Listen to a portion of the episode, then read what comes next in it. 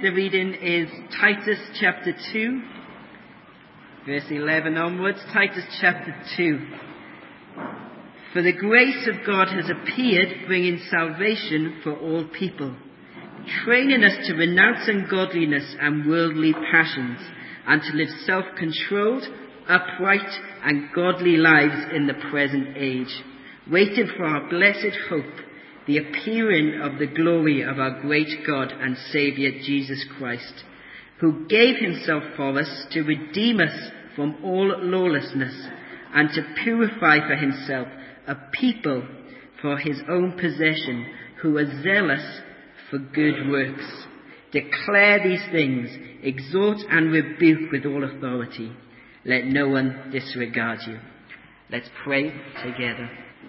Heavenly Father, we thank you that you have blessed us this weekend. We thank you for the wonderful and challenging and encouraging things we have heard from your word. We thank you for the many encouragements and the way you have blessed us this summer. We thank you for this time to share and to build each other up in the work we do. We thank you for this organization. You have blessed us with a rich history and you are continuing to bless us now. And we are thankful and we worship the Lord who we had the privilege of sharing this summer and the summers to come. We thank you for what we've learned from your word. We pray for Trevor in this last session now, Lord. We pray for the message that you've given him, uh, that we would receive it and that you would speak to our hearts through it. Lord, we have learned lots, we've taken lots in, but we pray, Lord, what you want to say to us now in this last session, that you would take that to our hearts and we would learn much from you. Father, I want to pray for us as we leave this place later. I want to pray for safe journeys home. I want to pray for travelling mercies that you'd watch each of us. And as we return to our workplaces, to schools and colleges uh, tomorrow, Lord, I pray that the words that we have heard uh, would not lay away, but they would impact our lives and people would see a difference in us tomorrow by what you've been doing with us this week. We thank you again, Lord. We pray your blessing on your word now. In Jesus' holy, wonderful name. Amen. On June the 24th, 1904, a man was invited to Buckingham Palace. Uh, the king, it was then King Edward VII, wanted to meet him. His name was William Booth. I think you'll all know he founded the Salvation Army. At the end of the conversation, the king asked him would he please sign his, the king's private autograph book. And William Booth did so. And this is what he put inside it. Your Majesty, some men's ambition is art, some men's ambition is fame. Some men's ambition is gold. My ambition is the souls of men. He loved his Saviour and he had a zeal for his cause and he was not ashamed of either of them. A few years later, less than a month after the sinking of the Titanic, uh, William Booth was addressing 7,000 Salvationists in the Royal Albert Hall. Uh, he himself was over 80, almost blind, and it was just a few weeks before his death. But what a rousing final uh, talk he gave them. May I quote part of it? He said, While women weep as they do now, I'll fight. While little children go hungry as they do now, I'll fight. While men go to prison in a doubt, in a doubt as they do now, I'll fight. While there is a drunkard left while there is a poor lost girl on the streets, while there remains one dark soul without the light of God, I'll fight. I'll fight to the very end. He loved his Saviour, and he was zealous for his cause. And he wasn't ashamed of that.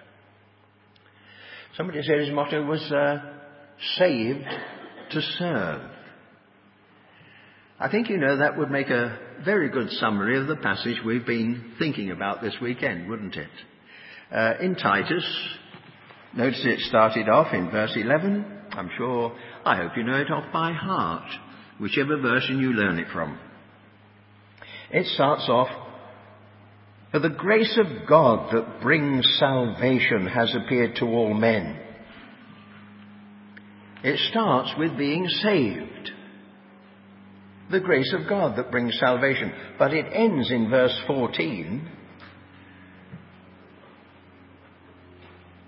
He wanted to redeem us from every lawless deed and purify for himself his own special people, zealous for good works.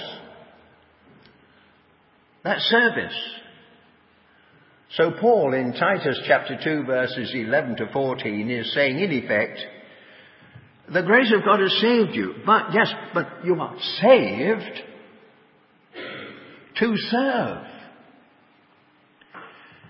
When the grace of God planned salvation and the blood of Jesus Christ at such great cost purchased salvation, it wasn't that God wanted a whole host of, uh, not quite sure what I'll call ourselves really, well, uh, sort of similar to football fans on the town terraces or in the city stadiums, you know, watching the game. No, he wanted to save a people who would be uh, involved in the game, players on the pitch, if you like. He wanted us to be involved in good works, doing as much as we can, whatever we can, to as many as we can. And uh, when it comes to good works, can we make quite clear, I don't think it's necessary, it has already been said this weekend by one and another, we are not saved by good works. No, but we are saved for good works. That's what Titus says. Uh, Charles Spurgeon, that great prince of preachers, uh, who's been referred to again, uh, one that we admired as serving his Lord so wonderfully well. Uh, he said he was not opposed to good works any more than he was opposed to chimney pots. But he did feel that good works, like chimney pots, were very nice to finish a building off, but very bad to lay as a foundation. and uh, God never intended us uh, to be built on good works or saved by good works. Uh, Hudson Taylor, I think you'll know, was that dedicated missionary, founded the, we used to call it China Inland Mission, Overseas Missionary Fellowship. But he said something similar, and that was this. I cannot work my soul to save, for that my Lord has done. But then he went on to say, but I would work like any slave for love of God's dear Son. You see, we're saved by the grace of God. But we're saved for good works. Good works never saved anyone yet and never will save anybody ever. Uh, in case somebody, well, we trust some will be listening to the CDs or DVDs or iPods and all these mysterious things that uh, Nathaniel's been informing us about. Uh, but we do want to make it clear to every listener, and not only to ourselves, there is only one way of being saved. Just one. That's the Bible teaching. Jesus said, No one comes to the Father except through me. Peter said, Neither is there salvation in any other. No other name under heaven given amongst men whereby we must be saved. One way only. And uh, Titus tells us the source of it, the grace of God that brought salvation. So the grace of God is the source of salvation. The blood of Christ never be ashamed of that phrase, is the grounds of salvation. The miraculous regenerating work of the Holy Spirit is the means of salvation. The divinely inspired Word of God is the book revealing salvation. And our faith, bless God, our faith is that little ooh, commodity, I'll call it if you like, that receives, and more than that, experiences, and more than that, enjoys salvation. Spurgeon again said, little faith will get your soul to heaven, but great faith will get heaven to your soul. So if we've got great faith, we enjoy our salvation. That is the only way of salvation, and there is no other. Ephesians 2.8 says, By grace ye are saved through faith, uh, and that of, um, not of yourselves, it is the gift of God, not of works, lest any man should boast. But although we are not saved by good works, we are saved for them. I think it was David this morning that quoted Ephesians 2.10. We are his workmanship, created in Christ Jesus for good works, which God prepared beforehand that we should walk in them. And not only did God intend us uh, for good works, He designed us for good works. Uh, now, may I say, what a wonderful looking lot you are in front of me. Now, if you feel real bucked up by that, I didn't say what a wonderful lot you look, but I did say what a wonderful lot you are. David said, the psalmist said, I am fearfully and wonderfully made. You are wonderfully made. We all are. We are the pinnacle of God's creation. We have minds that can think. We have an ability to speak and help and sympathize and heal as well hearts that have been wounded, as well as share the gospel in evangelism. Why, we're wonderful in so many ways. We have feet, uh, and yet feet that can not only get us from place to place, we have more than feet.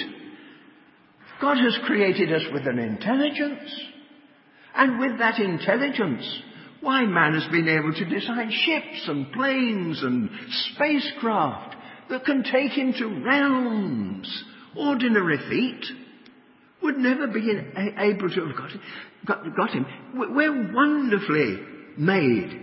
Uh, we have the ability, praise God for Daniel Moore and Elizabeth Moore, I don't know how they do it, uh, to, uh, what's the word, not detect, to uh, analyze sounds and language to design a writing pattern to communicate it. Uh, we have translation of languages. No other creature on earth can do this. God has designed us to be about good works. He intended us for good works. Oh, it's wonderful what He has done. And may I say that although He's not going to save us on the basis of good works, never forget He is going to reward us on the basis of good works.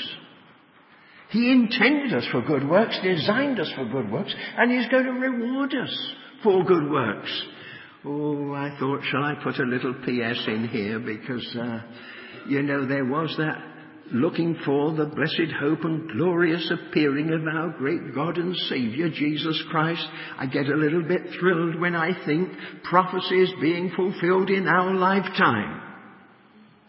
The gospel has gone into every major language group within our lifetime. The Jew has gone back as prophesied to the Middle East. He is surrounded by uh, enemies on every hand. Over 60% of discussion time at the United Nations is taken up with, may I call it respectfully, that tin pot little group in the Middle East. It's all focused there.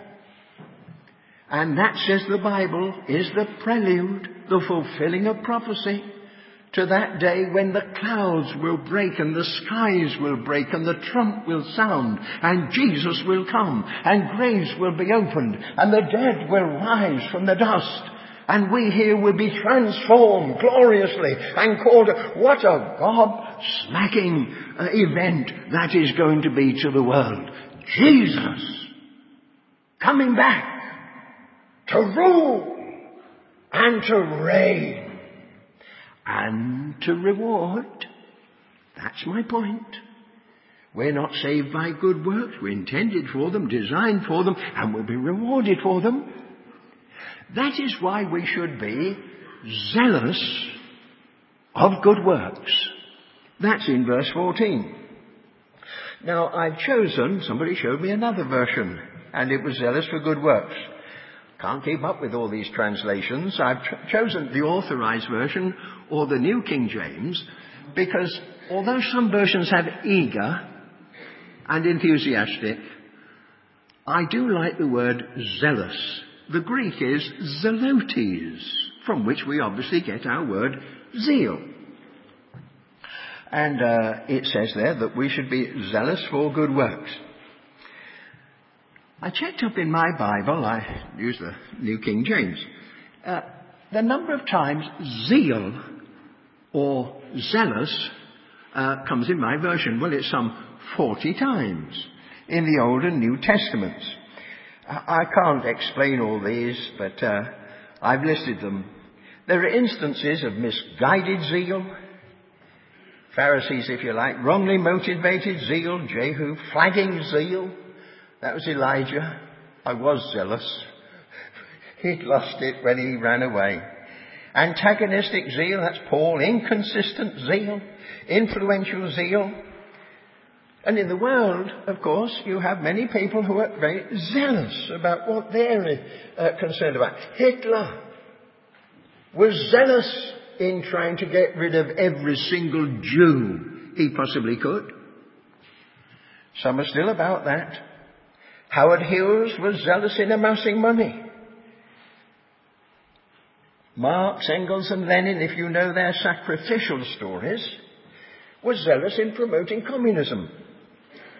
Osama bin Laden and Islamic terrorists are zealous about destroying Western culture. Richard Dawkins is zealous about his own anti-God agenda. The British humanists are zealous about redefining morality or immorality in our country and are influencing Parliament, if not mastering Parliament, in our very day. They're zealous. And then you have others. You have the Pavarottis. Better quote that one because I'm going to quote Michael Jackson next. And the Michael Jacksons. And you have the uh, Ronaldos in the world of sport and art and sciences. All people zealous about one thing or another. Be it good, be it bad, doesn't matter. But they are zealous about something. But the Bible raises this word zeal into an entirely different plane. Study it very carefully. Now, I'll not pause to give you time to turn them up. Take my word for it.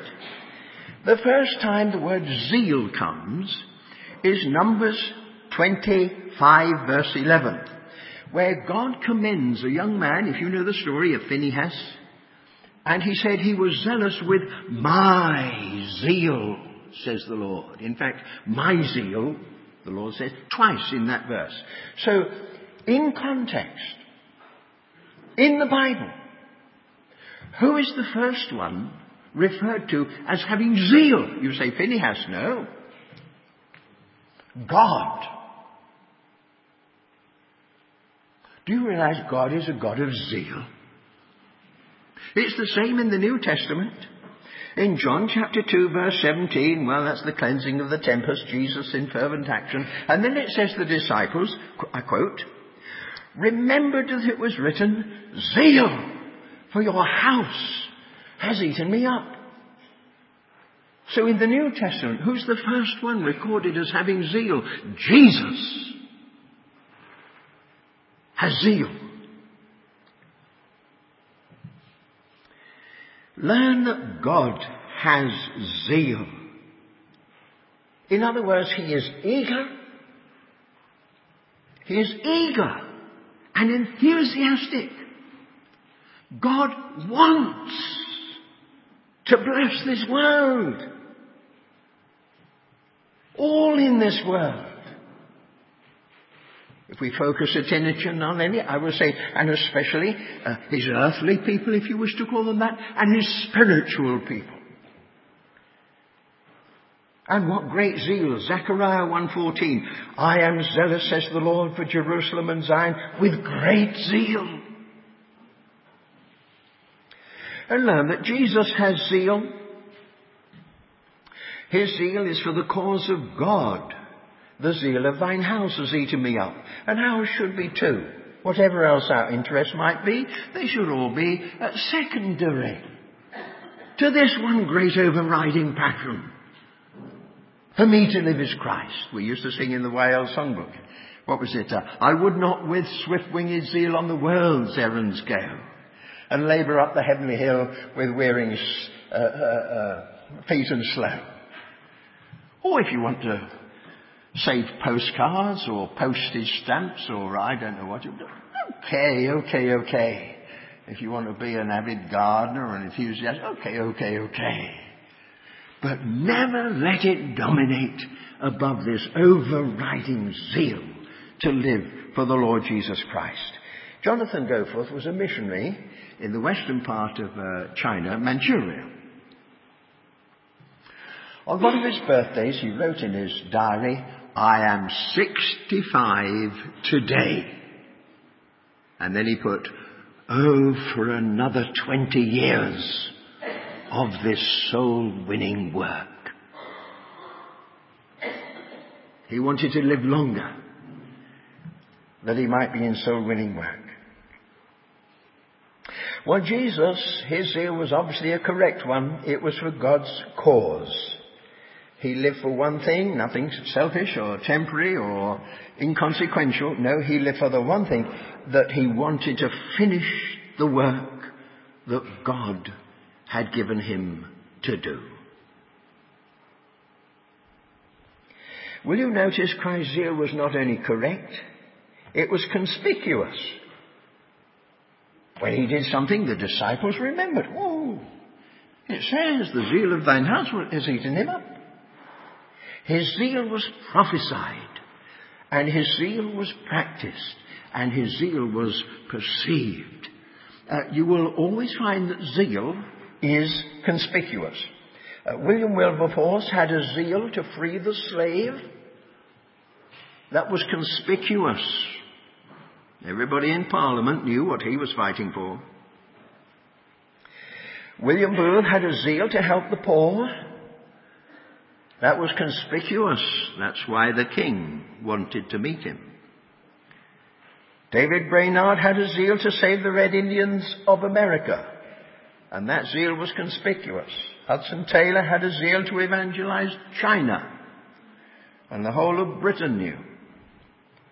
Mary Whitehouse had a zeal to clean up television, and again, pretty well in her day, the whole country knew of her zeal. George Verwer has a zeal to promote Christian literature in the world.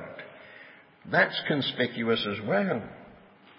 You know, you don't have to ask a zealous person whether they're zealous.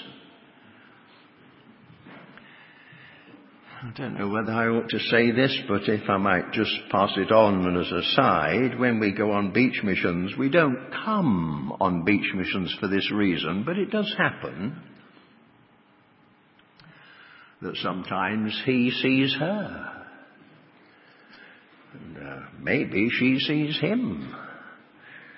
And, uh, well, he might get a bit keen on her.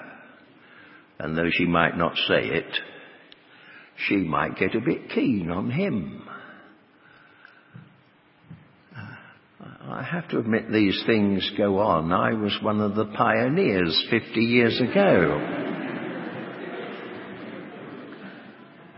but I will tell you this much. if somebody really does get keen on another, uh, we have uh, learnt you don't normally have to ask them. Sooner or later, it will show. And our zeal for Christ should show as well. Jesus' zeal was conspicuous. I tell you something else about his zeal as well. It was all consuming. Notice those words again. The zeal of your house has eaten me up. Uh, we used to recommend years ago William MacDonald's excellent book, True Discipleship. If you've not read it, do get a copy somewhere and read it. He quotes from a letter in which a young convert to communism explains to his fiancée why he's breaking off their engagement. Now, part of the, the uh, letter reads like this. There's one thing in which I'm in dead earnest, and that is the communistic cause. It's my life, my business, my religion, my hobby, my sweetheart, my wife and mistress, my bread and meat. I work at it in the daytime and dream of it at night. It holds on me grows, not lessens as time goes on. Therefore I cannot carry on a friendship, a love affair, or even a conversation without relating it to this force which both drives and guides my life. I evaluate people, books, ideas, and actions according to how they affect the communist cause and by their attitude towards it. I've already been in jail because of my ideas, and if necessary, I'm ready to go before a firing squad. In other words, zeal for his newfound philosophy had eaten him up.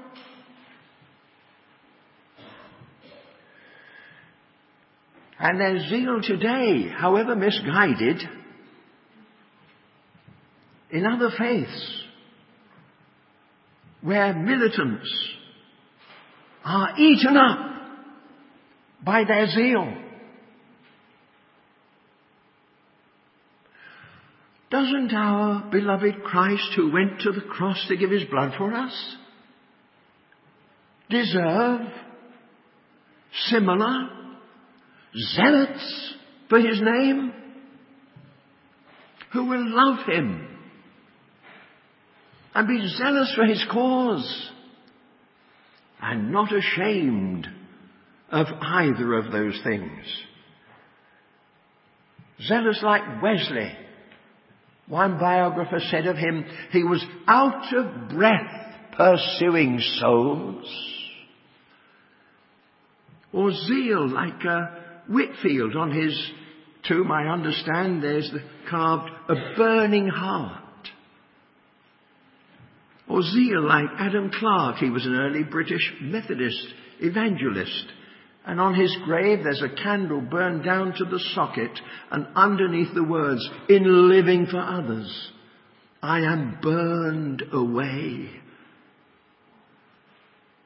Doesn't our lovely Lord Jesus still deserve such a following? Do we not want to be in that following? Sam Shoemaker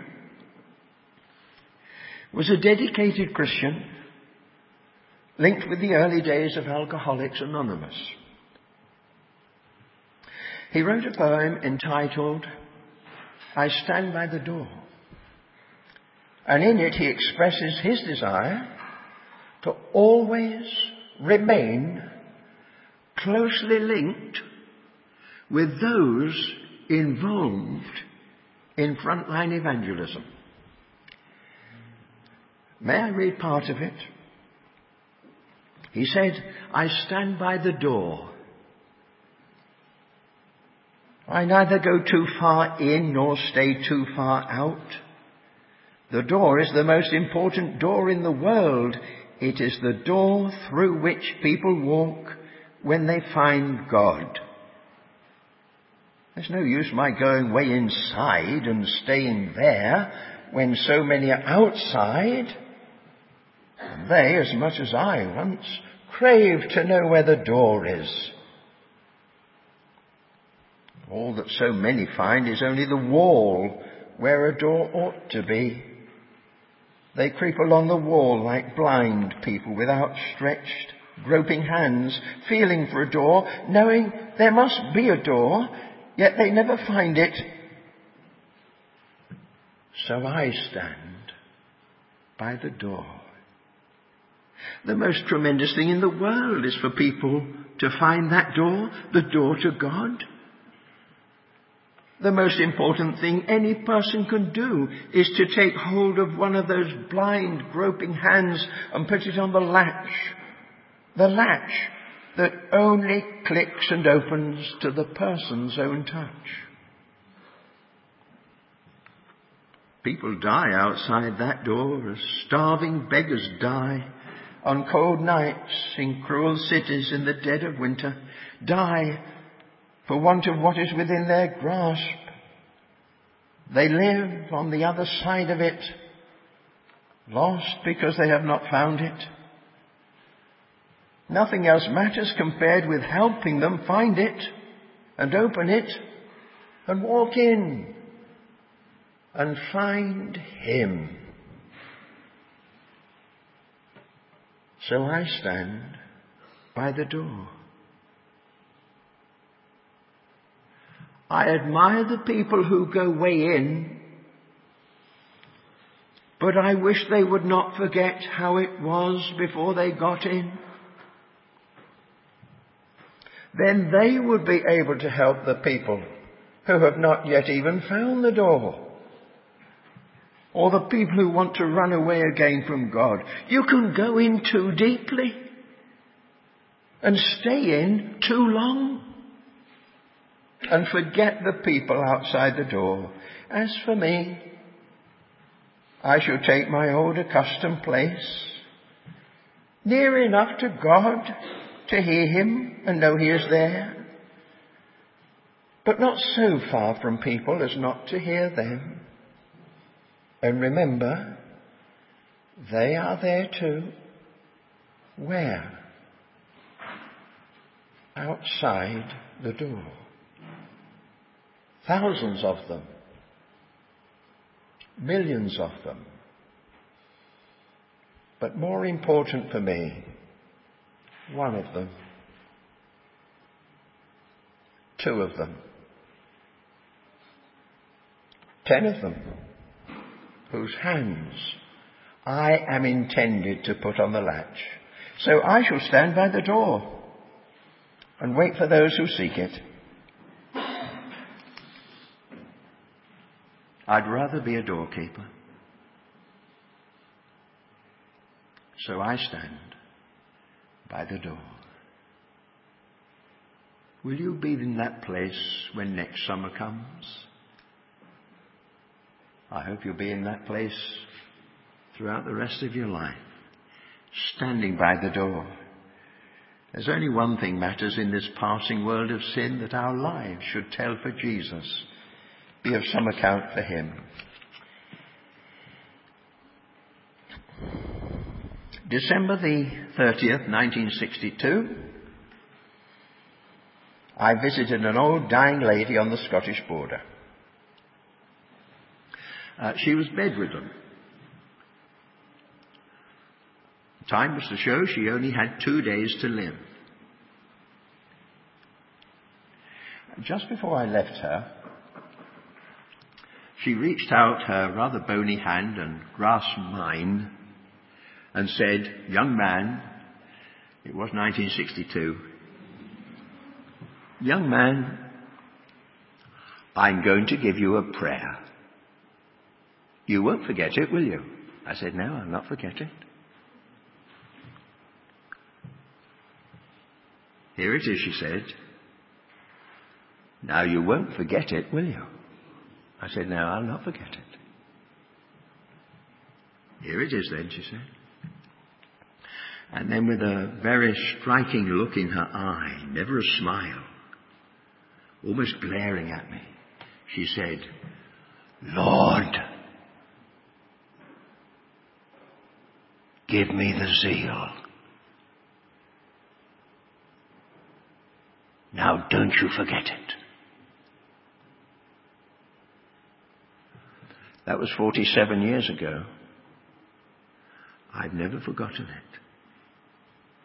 Nor have I forgotten that there was one dear saint there who with almost her dying breath wanted to bless somebody else because she loved her Saviour and had a zeal for his cause. Do we aspire to have a zeal like that? May I close with the words we've been considering this weekend? For the grace of God that brings salvation has appeared to all men, teaching us that denying ungodliness and worldly lusts, as one version says, I like it, Say no to ungodliness and worldly lusts. we should live soberly, righteously, and justly in the present age, looking for the blessed hope and glorious appearing of our great God and Saviour, Jesus Christ, who gave himself for us. That, may I repeat that, he gave himself for us that. He wanted to achieve something. He gave himself for us that. He might redeem us from every lawless deed. That he might purify for himself his own special people. And that we might be zealous of good works. That is what the grace of God was aiming at. And that is the response the grace of God deserves. Is that the response you desire to give? Oh, I want to be His. Hook, line, sinker, life, soul, whatever we sing, my all. Is that the zeal you would like to bring Him who so wonderfully deserves it? You'll not be saved by that zeal. You're saved by the grace of God. But isn't it a grace that should have love springing up in our hearts and responding like that? Do you want to be amongst those who are known as zealots for the Lord Jesus? If that is what you want, may I suggest never forget that prayer I have remembered now for well over 40 years. Pray it regularly, as I have done. Lord, give me the zeal. I can't work it up. I'm just too weak. But will you somehow put it inside me? Lord, Give me the zeal. And may our response redound to the glory of Him who gave His blood for us, the God of all grace who brought salvation in which we rejoice.